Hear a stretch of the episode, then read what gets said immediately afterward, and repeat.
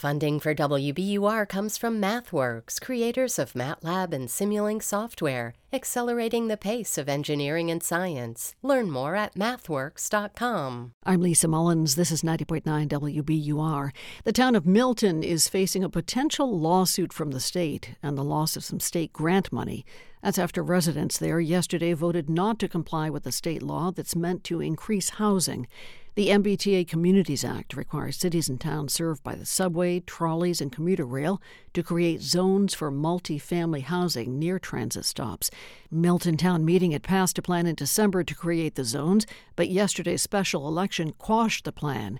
Michael Johnson is professor of public policy at UMass Boston. He's been following the situation in Milton and says he's concerned that the rebuke from Milton voters will embolden other communities to also defy the housing law. Most fundamentally, I am concerned that many otherwise well meaning residents of Massachusetts will embrace a wide variety of bad faith arguments in opposition to policy and planning initiatives to increase affordable housing. They will throw up uh, opposition to new housing, the costs associated with it, what kinds of people will move in, and all of it kicks the can down the road. And by saying later or let someone else deal with it, really means never in my community.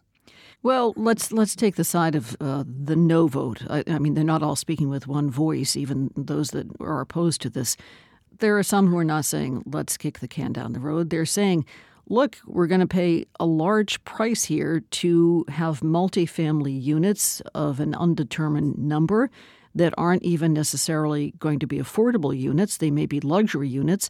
Um, the median price of a house in Milton right now, a single family house, I think is up around $900,000. So, how is this going to help the situation? And by the way, they say it's largely going to be focused, the, the housing, in one part of Milton. Um, I looked at the zoning map that was approved by the uh, town in December and it appeared to indicate a number of zones within half a mile of nearest transit stop. That's one of the criteria for the new zoning law.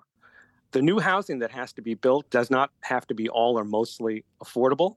Studies have shown that building more housing of all kinds results in increased levels of affordable housing. This law was designed to strike a balance between encouraging municipalities to build more housing of all kinds and not imposing specific mandates that could be prime subjects for legal battles.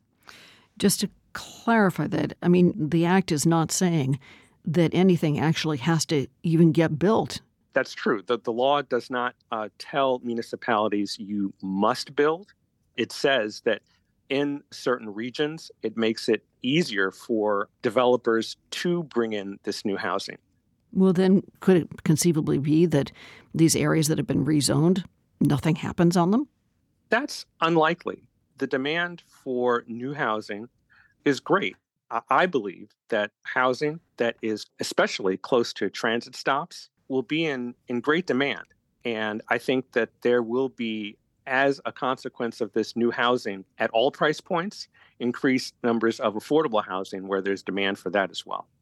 Michael Johnson, professor of public policy at the McCormack Graduate School of Policy and Global Studies at UMass Boston. Nice to speak with you. Thank you so much.